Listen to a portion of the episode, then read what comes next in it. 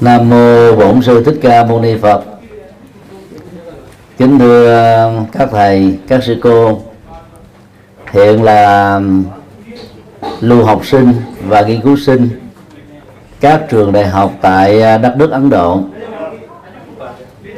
Hôm nay là ngày uh, 8 tháng 9 năm 2015, ngày thứ hai của chương trình uh, 4 ngày khóa tu do Đức Dalai Lama thứ 14 thuyết giảng cho cộng đồng Đông Nam Á, trong đó có một phần ba là người Việt Nam.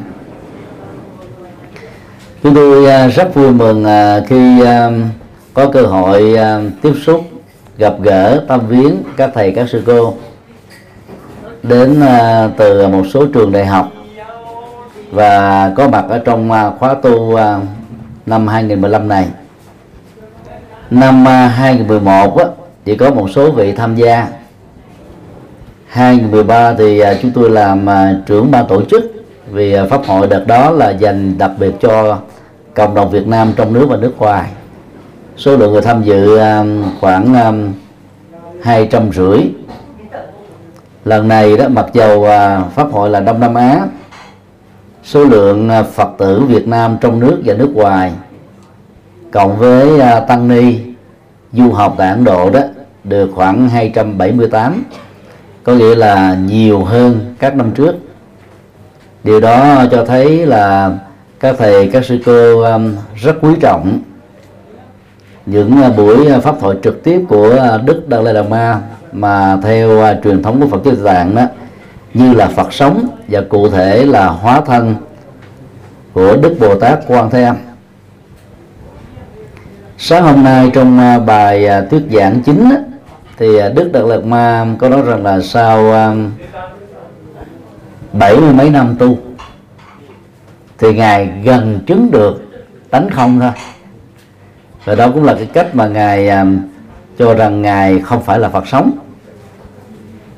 Như tất cả cộng đồng người Tây Tạng đã quan niệm như thế, trong quyển tự truyện của Đức Dalai Lama bằng tiếng Anh thì à, ngài có đề cập đến một cái à, góc độ mà tất cả chúng ta cùng mà suy gẫm. Đó là đối với Phật giáo Tây Tạng tôi là Phật sống. Đối với à, truyền thống đại thừa nói chung đó tôi được xem là hóa thân của Bồ Tát Quan Thế Âm. Đối với à, xã hội và cộng đồng đó tôi được quan niệm là lãnh tụ Phật giáo thế giới. Bản thân tôi đó tôi cho rằng tôi là một tu sĩ bình thường. Lời à, phát biểu này à, thể hiện à, sự khiêm tốn do um, liễu ngộ được triết lý vô ngã về phương diện tâm lý học. Cho nên đức lạc là ma um, trở nên rất bình dị và do đó bất kỳ ai, trong đó có chúng ta, có dịp tiếp xúc với ngài một cách trực tiếp hay là xem qua những bài giảng được truyền hình trực tiếp ở trên um, à, kênh truyền hình à, của cộng đồng Tây Tạng hoặc là à, phổ biến lại ở trên à, YouTube và các cái trang mạng thì đều cảm nhận được cái à, cái chất liệu từ bi và hỷ xã tỏa ra một cách rất là tự nhiên à, từ à, cuộc đời sống thực của ngài. Cho nên mặc dù à, ngài khiêm tốn cho mình là một tăng sĩ bình thường nhưng à, cuối thế kỷ 21 và xin lỗi cuối thế kỷ 20 đầu thế kỷ 21 đó chúng ta chứng kiến được à, các bậc à, cao tăng vĩ đại nhất của lịch sử. Mà chúng ta đang sống à, sự chuyển giao giữa hai thế kỷ.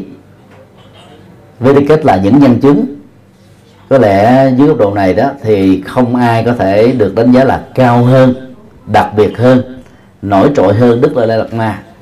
Và về phương diện đó, đó thì ngài xứng đáng ngồi riêng một chiếu trong cộng đồng Phật giáo Tây Tạng nói riêng và cộng đồng Phật giáo thế giới nói chung. Ngoài ngày ra đó thì um, giới tri thức của phương Tây và cộng đồng Phật giáo thế giới đó đều phải thừa nhận rằng à, thiền sư nhất hạnh của chúng ta nay đã 89 tuổi được xem là nhân vật lãnh đạo Phật giáo thế giới. Chỉ đứng sau Đức Đại Lai Lạt Ma thôi.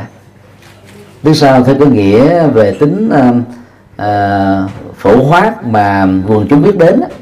chứ người ta không đánh giá về những cái minh triết mà hai vị cao tăng này đó đã viết trong các quyển sách của mình, được dịch ra tiếng Anh và nhiều ngôn ngữ trên thế giới về phương diện triết lý đó đó, thì có lẽ thì sư Nhất Hạnh đã để lại những ấn tượng rất tốt đẹp vì ngài đã giới thiệu một đạo Phật rất triết lý bằng ngôn ngữ đời thường dưới góc độ Phật giáo ứng dụng có lẽ về phương diện đó thiền sư Nhất Hạnh xứng đáng ngồi riêng một chiếu. Như vậy Đức Lợi lục Ma và thiền sư Nhất Hạnh đó là hai vị có những cái đóng góp rất là đặc biệt. Mỗi vị có một cái vị thế độc lập riêng. Cũng không có thể nói rằng là vị nào hơn vị nào được. À, trong cái lịch sử này đó thì hai vị đã làm những, những cái sứ mệnh rất là cao cả mà có lẽ trong nhiều thế kỷ sắp tới đó cũng khó có người tương đương được. Như vậy à, khi à, tất cả chúng ta đến đây à, à, cùng à, dự chung một pháp hội. Do Đức Lạt Lama thuyết giảng vào buổi sáng của à, 7, 8 và 9 tháng 9 và trở lại dẫn đá vào ngày 10 tháng 9 đó, thì chúng ta sẽ thấy rất rõ là Đức Đạt Lai Lạt Ma đó được xem bởi cộng đồng Phật giáo Tây Tạng và cộng đồng Phật giáo Mật Tông là vua của thần chú. Nhưng hiếm khi nếu ông nói là hầu như không có cơ hội nào cái dịp gì mà Đức Đạt Lai Lạt Ma nói đến thần chú và Mật Tông hai nền tảng triết lý mà ngài đề cập đến đó, thứ nhất đó là à, tứ thánh đế và cụ thể là bát chánh đạo. Như là giải pháp rất là à, quan trọng được Đức Phật à, truyền đạt và truyền bá trong suốt cuộc đời của ngài.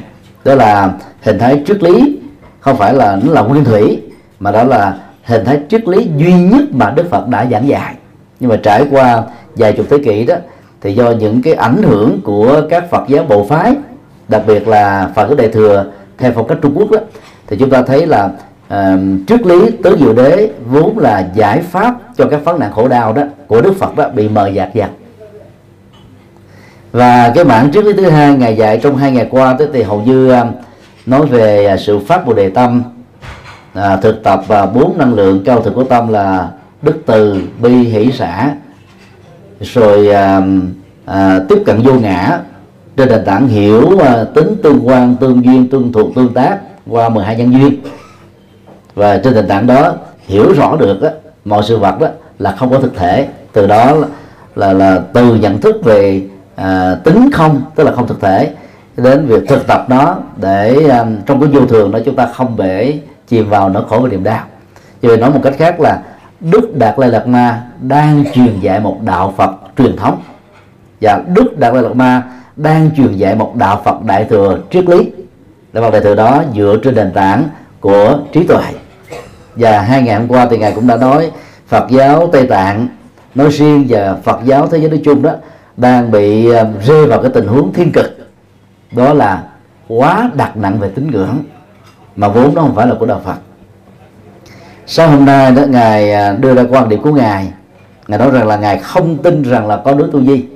Điều này à, chúng tôi cũng đã mười mấy năm trước nói. Vì nó là học thuyết của bà môn giáo.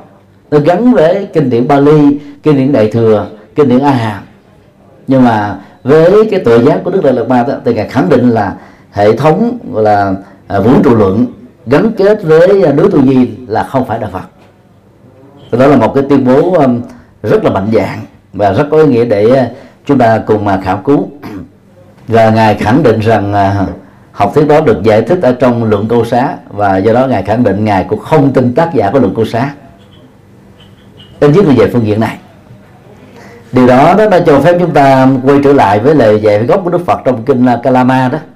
Tức là dùng nền tảng lý trí để đánh giá những gì đã được ghi nhận trong kinh điển mà theo Đức Phật đó bằng tự giác tức là thiên nhãn thông thấy rất rõ rằng là quá trình là biên tập kinh điển của ngài sau khi ngài qua đời đó chắc chắn là có những điều ngài không nói nhưng được thêm vào vì những lý do phương tiện quyền xảo. Và có những điều ngài nói nhưng mà vì quá nó nhiều quá sâu các vị à, đệ tử có thuộc lào thuộc lòng cũng không nhớ hết được. Cho nên ngài vẫn khuyên chúng ta là dùng cái à, tiêu chuẩn lý trí để đánh giá lại. À, và do đó mạnh dạng loại trừ những yếu tố mà chúng ta có thể đồng thanh nghĩ rằng là nó không phải là lời dạy gốc của Đức Phật. Một trong những cái nền tảng mà chúng ta có thể cùng nhau làm việc đó đó, đó là nếu trong truyền thống nguyên thủy với văn hệ Bali có đề cập đến văn hệ A Hàm Tứ Đương không đề cập đến hoặc là Đại thừa không đề cập đến chúng ta được người đặt vấn đề. Và ngược lại đó những gì được đề cập trong văn hệ Bali mà A Hàm Tương Đương và Đại thừa phát triển không đề cập đến chúng ta cũng được quyền đặt vấn đề. Vì nếu đó là chân lý phổ quát đó, thì cả hai bên cùng đề cập. Các học giả đều thừa nhận rằng là những nền tảng triết học quan trọng nhất của đại thừa đó đều có gốc rễ từ Nikaya qua quan hệ Bali. Nhưng mà dĩ nhiên là chúng ta cũng thấy là ngay cả hai nền tảng dân học Bali và Sanskrit vẫn có những cái nó không thuộc về nguyên thủy. Những cái được đưa vào về sau này, chứ không phải cái gì là Bali, cái đó là nguyên thủy. Và do đó um, à, điều mà chúng tôi muốn à, chia sẻ với các thầy các sư cô đó đó là làm thế nào với tư cách là à, các tăng sĩ trí thức ở độ tuổi à, 30 trở lên một cái độ tuổi mà các nhà khoa học của thế giới đó đều cho rằng đó, đó là cái tuổi tốt nhất để à, sáng tạo phát minh khám phá cho những cái công trình trí thức nó thuộc cái lĩnh vực chuyên môn mà mình à, theo đuổi. Thì à, rất mong à, các thầy, các sư cô sau vài năm học trở về lại Việt Nam đó, chúng ta có cái cơ hội để phục vụ và giới thiệu một đạo Phật trí thức. Đạt Lai Lạt Ma là vua thần chú, nhưng không dạy thần chú. Không khích lệ cái màu nhiệm, không khích lệ cầu nguyện, không khích lệ sự văn sinh không khích lệ sự lệ thuộc vào đa thần giáo hay là nhất thần giáo. Đang khi đó thì hiện nay đó số à, thiểu số à, tăng ni và phật tử Việt Nam chúng ta đang có khuynh hướng là thiên cực về Phật giáo Tây Tạng. Theo nghĩa đó tất cả những hình thái được đạo Phật này truyền bá đó chúng ta đều cho ra là chân lý hết. Yếu tố tín ngưỡng trong đạo Phật Tây Tạng theo nghĩa là mê tín dị đoan đó có thể là, là nhiều nhất ở trong các trường phái Phật giáo còn lại. Và nó có thể là ngang bằng hoặc là nhiều hơn cái cái mê tín của Phật giáo Trung Quốc. Nếu chúng ta không mạnh dạng nhận ra vấn đề này đó thì uh, chúng ta đang góp phần tức là thừa nhận hết tất cả những cái không phải của Phật giáo trở thành của Phật giáo. Và điều đó là điều mà chúng ta nên tránh. Suốt à, uh, 21 năm tới cái được viết Đức Lai Lạt Na đó thì chúng tôi đọc rất nhiều uh, tác phẩm của ngài. Và bên uh, chùa giác ngộ cũng đã xuất bản uh, gần hai chục tác phẩm của ngài bằng tiếng Việt. Thì cũng thấy rất rõ là hầu như là ngài không có hề đề cập đến những vấn đề tín ngưỡng vốn nó không phải của Phật giáo. Và theo chúng tôi đó à, các thầy các sư cô những người à, đi du học chịu à, tất cả những nỗi à, nỗi cực khổ mà bản thân của chúng tôi à, 21 năm trước cũng đã từng trải qua thì cái à, cái quyền vọng lớn nhất của chúng ta đó là làm thế nào để từ cái nền tảng của đạo Phật tại Ấn Độ quay trở về nước hay là hữu duyên đi các nước khác làm đạo đó, chúng ta truyền bá một đạo Phật trí thức đúng với bản chất mà Đức Phật đã giảng dạy. Thì để làm được công việc đó đó thì à, chúng tôi chỉ à, cầu mong à, các thầy, các sư cô suy nghĩ những điều sau đây. Thứ nhất, Việt Nam đó, so với các nước mà cộng đồng Việt Nam đang có mặt ở phương Tây đó, được xem là nơi tốt nhất để chúng ta làm đạo cái này là chúng tôi hoàn toàn không đứng dưới góc độ chủ nghĩa yêu nước. Mà nói dưới góc độ của dân số. Việt Nam chúng ta là có khoảng 90 triệu dân. Và mình chỉ có 16.500 mấy chục ngôi chùa. Số lượng tăng ni chỉ có 42.000 tăng ni. Nếu chúng ta làm một bài toán tính theo tỷ lệ đi 42.000 tăng ni mà phải phục vụ cho 90 triệu dân, thì cái con số đó có thể được xem là cái khủng hoảng số lượng tăng ni của Phật giáo Việt Nam. Vì bây giờ mình thử đặt câu hỏi. Thế thì tại sao một đạo Phật có lịch sử 21 thế kỷ mà lượng tăng ni lại ít như thế? Thì một trong những giả thuyết mà chúng tôi đặt ra đó đó là vì chúng ta truyền bá một đạo Phật quá nặng về tín ngưỡng theo phong cách của Trung Quốc. Và điều đó đó giới trẻ giới trí thức giới chính trị giới kinh doanh đó cảm thấy nó quá xa lạ hoặc là quá mê tín. Nhiều người ta còn cho rằng là đạo Phật truyền bá à, yếm yếm thế bi quan chán trường tuyệt vọng nữa nó vốn ngược hoàn toàn với đạo Phật. Trung Quốc là một thảm hại về vấn đề này. Trung Quốc có một tỷ ba dân số, nhưng mà hiện nay Trung Quốc chỉ có bốn chục ngàn tăng ni còn thua cả Việt Nam. Mà nếu so Trung Quốc với Miến Điện, chỉ có sáu mươi mấy triệu dân, Miến Điện có 500 ngàn tăng tăng 300 ngàn ni và trở thành là nước có số lượng 800 ngàn tăng ni nhiều nhất toàn cầu. Thái Lan đó thì có 66 à, triệu dân. Họ có à, à 400 ngàn tăng ni đứng thứ hai trên toàn cầu. Ấy thế mà hai nước này đó vẫn còn công bố với quần chúng rằng là họ đang thiếu hụt một số lượng nghiêm trọng về tu sĩ để phục vụ cho dùng sâu dùng xa dùng tây nguyên. Nếu mà đạo phật là một cái minh triết đặc biệt thì thế thì tại sao giới trẻ đó ngán ngẩm không ai muốn đi tu? Và nếu như ta không cải thiện cái cách thức làm đạo đó, thì trong tương lai, chúng tôi tin rằng là số lượng tu sĩ ở các nước nhân danh là đại thừa, mà trên thực tế đó, cái cách làm đạo chúng ta nó chỉ thuần tí là tín ngưỡng thôi, sẽ giảm sụt số lượng người đi tu nữa. Như vậy, không biết ai là tiểu thừa, ai là đại thừa. Và do đó, nếu chúng ta so sánh à, cái cách thức à, của Phật giáo Nam truyền làm làm đạo đó thì họ không hề trải qua những cái thăng trầm như là Phật giáo Đại thừa kiểu Trung Quốc trong đó có Việt Nam. Cho nên tôi đặt hỏi tại sao nó như thế? Phật giáo vào Tích Lan Miến Điện Thái Lan Lào Campuchia. Gần như á, số lượng tối thiểu như là Tích Lan đó cũng phải là 75% dân số là Phật tử. Còn các nước còn lại đó là từ 90 cho đến 96% đang khi các nước đại thừa như kiểu của Trung Quốc á, bây giờ chưa còn được 5% Phật tử trên toàn nước. Và Việt Nam chúng ta đã theo thống kê chính thức á, chỉ có được 16 mấy 10 16 triệu mấy dân số là Phật tử thôi theo thống kê đó. Đó là cái con số nó quá thấp nó nó tuột giảm quá nhiều. Nếu như cách đây 40 40 à, năm á dân số chúng ta là có khoảng à, à, uh, 50 triệu người mình có 75% dân số là Phật tử. Bây giờ mình chỉ còn có 18 triệu thôi. Quá quá thảm hại. Đó là nó liên hệ đến cái cách thức làm đạo của chúng ta. Từ đó nó mới dẫn đến cái tình trạng về sụt giảm như thế. Điều hai đó à, với tư cách là người à, may mắn được đi à, thuyết giảng ở à, Hoa Kỳ 4 lần Úc hai lần và châu Âu ba lần mỗi lần trung bình là hai tháng đến hai tháng rưỡi. Và có lẽ về phương diện này đó thì à, chúng tôi là người may mắn nhất ở trong cộng đồng Phật giáo Việt Nam trong nước và nước ngoài. Tức là có cái cơ hội thì thuyết giảng ở khoảng trên 200 ngôi chùa, trong tổng số khoảng 400 ngôi chùa trên toàn cầu của người Việt Nam. Trực thuộc 11 giáo hội của giáo hội Phật giáo thuộc cộng đồng Việt Nam trên thế giới. Và khi à, đi như vậy thì có nhiều người à, nhiều nơi người ta cũng rất là quan hệ ta cúng, có khi ta là cúng là hai chục mẫu, có khi 10 mẫu, có khi năm mẫu. Và mà ở lại luôn thì chúng tôi đều từ chối. Đang khi á, từ năm 84 cho đến năm 87 chúng tôi vượt biên hai chục lần mà không được. Và khi sang Ấn Độ học vào năm 94 thực tế là chúng tôi muốn lấy làm bằng đạp thôi để đi Hoa Kỳ. Nhưng mà rồi đó là sứ quán của Hoa Kỳ ta từ chối visa. Phải ở lại Ấn Độ. Nhưng bây giờ khi mà có dịp đi tiếp xúc đó thì thấy là cái cách làm đạo ở Việt Nam nó rất là thuận lợi. Là bởi vì chúng ta có dân số đông mà đang khi các cái hiệu quả Phật sự của cộng đồng à, tu sĩ Phật giáo đó chưa đáp ứng được. Ở hải ngoại đó cái cộng đồng Phật giáo Việt Nam nó co cụm ở trong um, là dân tộc thiểu số của mình so với đại đa số là dân bản địa. Cho nên các thức làm đạo đó không thể tiếp tục thích ứng cho dân phương Tây.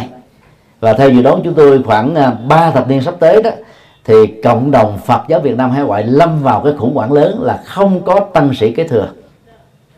Bởi vì các vị tăng sĩ đó chỉ truyền bá hán việt thôi. Tại các chùa của mình, qua nghi thức tập tụng và qua cách thức giảng dạy. Phần lớn đó, thì hầu như là đặt năm và tín ngưỡng để giảng dạy là không có. Và điều này nếu không được cải thiện đó, thì chúng ta sẽ um, khó mà bám rễ đạo Phật Việt Nam ở mảnh đất phương Tây so với cách thức làm đạo mà cộng đồng Phật giáo Tây Tạng đã làm thành công. Tây Tạng đi tới đâu ta sử dụng bản địa, ngữ để giảng dạy. Còn tăng ni mình đó không phải là ít người biết tiếng anh, nhưng mà chúng ta chỉ thích làm đạo bằng tiếng việt thôi. Và điều đó đó, nó không thích hợp. Cho nên nếu ai có nguyện vọng đi à, phương tây để làm đạo đó, thì nên học theo phương pháp hoặc là tham gia vào trường phái làm mai. Thì cách thức làm đạo đó rất phù hợp với văn hóa phương tây. Còn nếu như mình không thích à, đi theo cách đó đó tốt nhất ở việt nam chúng ta làm đạo hiệu quả hơn nhiều. Điều ba đó thì trong quá trình làm đạo đó, với tri thức phật giáo ờ, bao gồm những vị đã thành tựu rồi và các vị trong tương lai, tức là các thầy, các sư cô hiện nay đang ở Ấn Độ và nhiều thầy, nhiều sư cô đang du học khắp nơi trên toàn cầu đó, đã chịu rất là cam khó vì chúng tôi cũng giống như các thầy, các sư cô mấy chục năm trước thôi. Khi mình chọn con đường là giáo dục Phật giáo đó là chúng ta không đi cầu an, cầu siêu, không có ờ, phó hội, đạo tràng. Để làm các công việc nó không thuộc về cái bản chất chính của đạo Phật. Và do đó chúng ta có một cái lượng Phật tử rất ít. Và hầu như là mình ờ, hạn chế tối đa việc tiếp Phật tử để đầu tư vào học Phật để phát triển trí tuệ cao. Thì khi mà trở về lại nước hay là đi nước ngoài làm đạo đó, nếu chúng ta chỉ làm ông thầy trụ trì hoặc sư cô trụ trì không là uổng ích vô cùng vì để làm trụ trì đó không cần phải học thậm chí là trung cấp nữa cũng có thể đủ sức để vận hành một ngôi chùa. Như mấy nghìn năm qua ở Việt Nam hàng vạn tăng ni đã từng làm được. Cho nên khi mình đã chọn con đường đi học tốn kém rất là nhiều à, tâm huyết thời gian công sức tiền bạc và mất khoảng gần như là hai chục năm đầu tư cho mà về không làm công việc truyền bá đạo là rất là uổng. Thì chúng tôi rất là kỳ vọng và rất mong các thầy các sư cô à, phát tâm trở về để mình làm đạo. Và khi trở về đó thì chúng ta phải nhớ thế này nè. Chờ người ta dọn sẵn ổ để mà mình vô ấp và đẻ đó thì chúng ta sẽ khó mà làm đạo được. Năm 2002 khi về đó mà đang khi trước đó 10 năm đó, chúng tôi đã cũng có ít nhiều tên tuổi rồi. Đóng góp về phương diện học thuật báo chí và truyền thông rồi. Và về vẫn phải xin đi dạy dự thính à. này giống như đá dự bị đó. À, khi các hòa thượng nghỉ thì mình mới xin đó, dạy dạy thế dạy bù thôi. Và phải đi xin ở chùa này chùa nọ như thế để mình có cơ hội được phục vụ và khi mình phục vụ rồi đó bắt đầu các vị ta mới quan sát thấy à ông thầy này à, dạy như vậy là đạt yêu cầu cho nên mới cho mình lên làm chính thức. Bởi vì á, cái số lượng vị trí trong ban hoàng pháp ban giáo dục á, ở cấp ờ, tỉnh thành nó chỉ có 25 nhiệm kỳ mới này là được 35 người. Số đó là đang còn y nguyên, mà tăng ni mình phần lớn là sống thọ. Mình đi về, mới tốt kịp về chỗ đâu mà mà mà điền điền vào. Không có chỗ. Bây giờ nếu mình còn mình thúc thủ như thế là thua. Chúng ta phải tự tạo ra. Muốn ăn phải làm xuống bếp, tức là phải tạo năng duyên chứ không có tùy duyên. Tùy duyên là học thuyết của trung quốc còn đức phật dạy chúng ta là phải tạo nhân duyên tốt chứ không thể chờ đợi.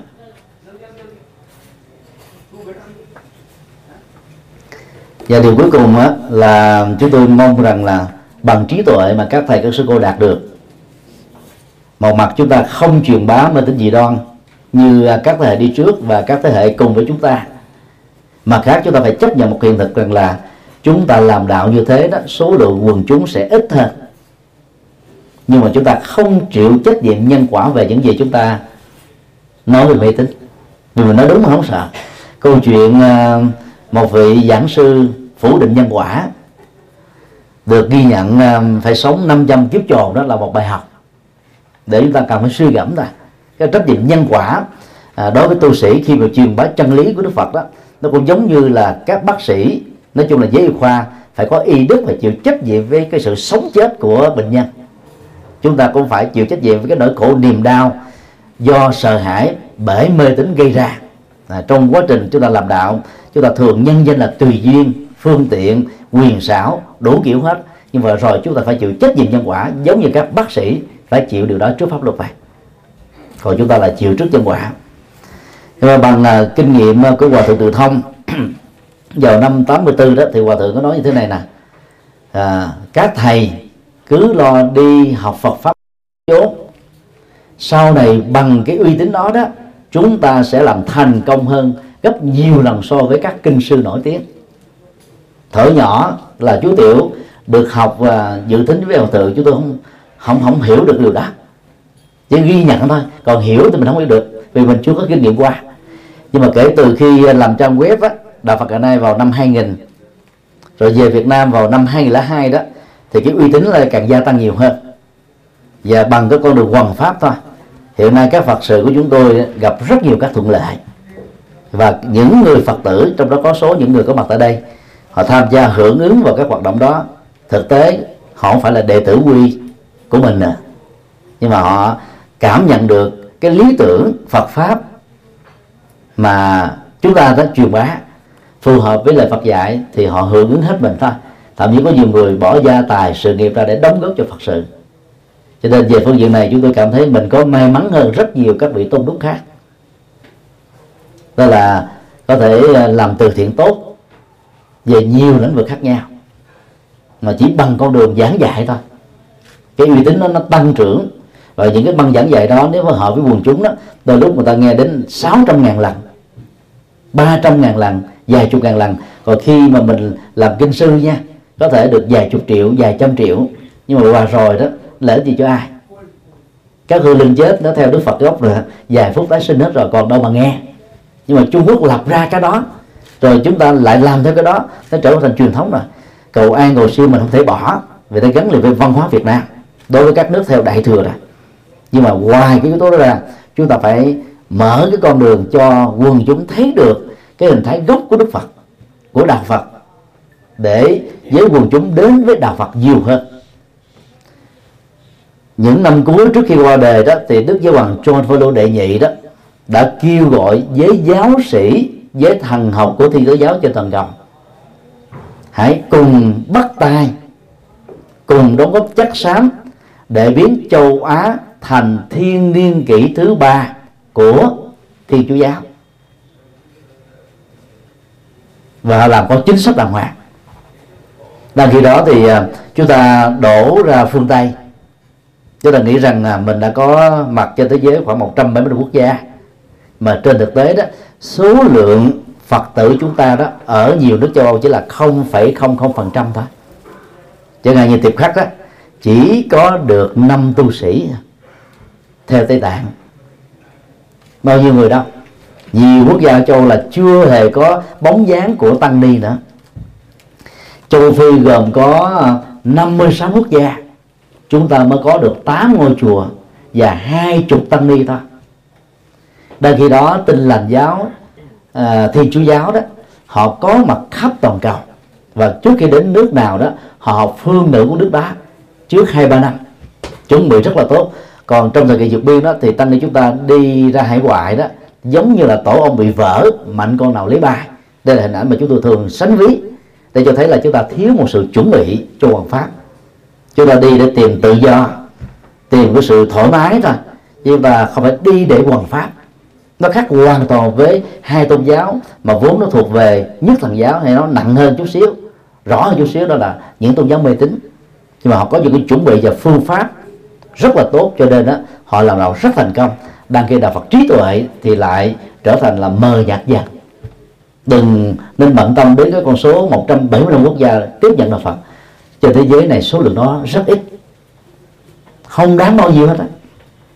Và cái trách nhiệm đó nó nằm ở tăng ni chúng ta thôi. Nếu chúng ta không nỗ lực hoàn pháp đó cái sự tụt giảm dân số Phật giáo đó, nó thuộc về trách nhiệm nhân quả của chúng ta thôi.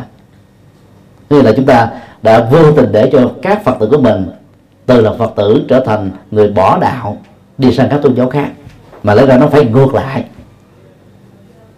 hoặc là những người đã là phật tử rồi, họ cảm thấy gì hứng thú hay là được lệ lạc để khích lệ con của họ tiếp tục trở thành phật tử theo truyền thống? Cái đó nó nó lệ thuộc hoàn toàn vào cái cách thức làm đạo của tăng ni chúng ta hết á. Kính thưa các thầy, các sư cô, bữa nay tính nói vài ba câu.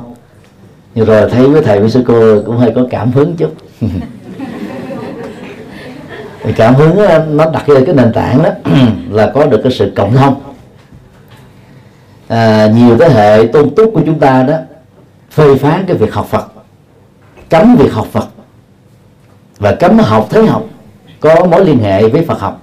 Vì sợ rằng là làm như thế chúng ta dễ ra đề hay là sanh cống cống cao ngã mạng và cái quan điểm đó nó xuất phát từ đạo Phật Trung Quốc trái ngược hoàn toàn một trăm phần trăm với Đức Phật ở trong kinh điển.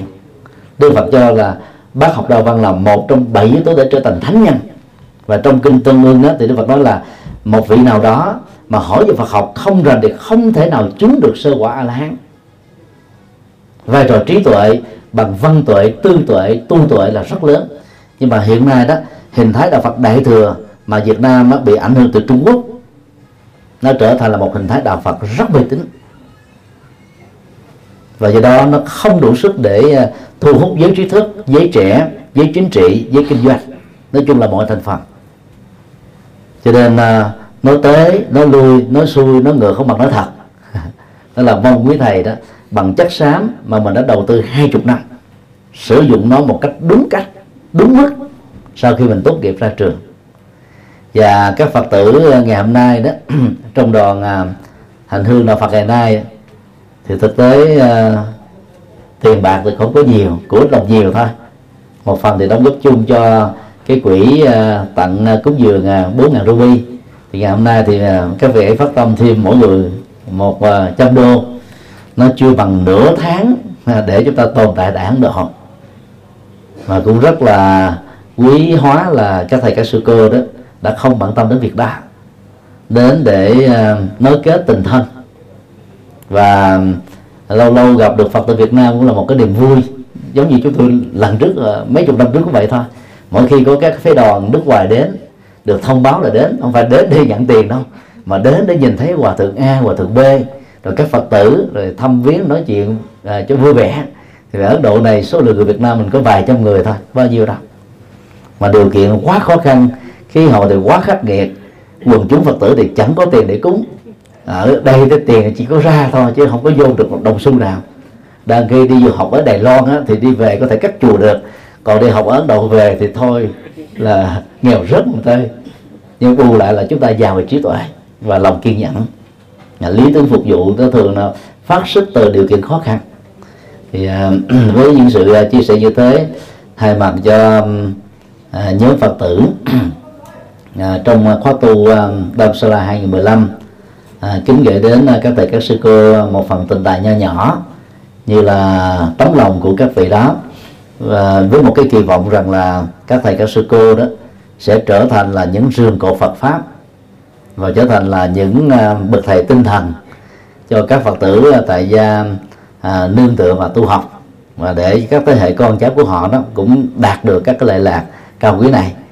Thì ngày hôm nay đó thì phần lớn đó à, các thầy các sư cô thuộc à, khóa 7 khóa 8 trong số đó một số là khóa 6 à, đều là học trò của chúng tôi à, tại học viện Phật giáo Việt Nam thành phố Hồ Chí Minh.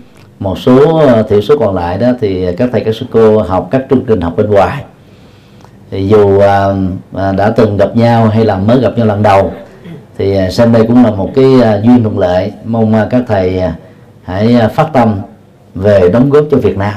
Nhất là Phật giáo Việt Nam chúng ta đang cần rất nhiều cái cái cái chất xám của tăng ni trẻ và khi mà về đó mà chờ đợi không kêu đến mình mà mà chán nản bỏ đi đó là gì chúng ta thiếu cái kiên nhẫn và thiếu sự sáng tạo thôi. Và trong cái thời đại này đó hãy tự mình thắp đuốc lên mà đi. Hãy tự mình làm hòn đảo cho chính mình. Và, và tự mình nỗ lực phấn đấu mà làm thôi. Bởi vì à, bằng uh, năng lực á cái cái cái chỗ đứng của chúng ta nó sẽ bền hơn. Hơn là cái sự nâng đỡ và dựa dẫm. Đến lúc nào đó nó nó nó sẽ bị sụp đổ và nó nó bị rủi ro rất là cao. Và nếu có đó nó cũng phải ít nhiều đính kèm theo các cái điều kiện vô tình hay là là hữu ý vậy thôi. Cho nên à, dựa vào lời Phật đó, mỗi người hãy tự mình thắp đuốc lên và đi. Hãy tự mình làm hòn đảo chính mình. Và kính chúc các thầy các sư cô à, à sức khỏe dồi dào à, sớm hoàn thành việc học để à, trở thành các ánh sáng mới những ngọn đèn mới trong tương lai. Nam mô công đức lâm bồ tát ma ha tát âm đạo phật ngày nay, xin khép lại nơi đây. Quý vị muốn thỉnh hoặc ấn tống các đĩa cd về đại tạng kinh việt nam, các kinh sách do thầy nhật từ biên soạn, các bài pháp thoại, các cd về âm nhạc phật giáo, cũng như muốn đóng góp vào các hoạt động từ thiện của đạo phật ngày nay, xin vui lòng liên lạc theo địa chỉ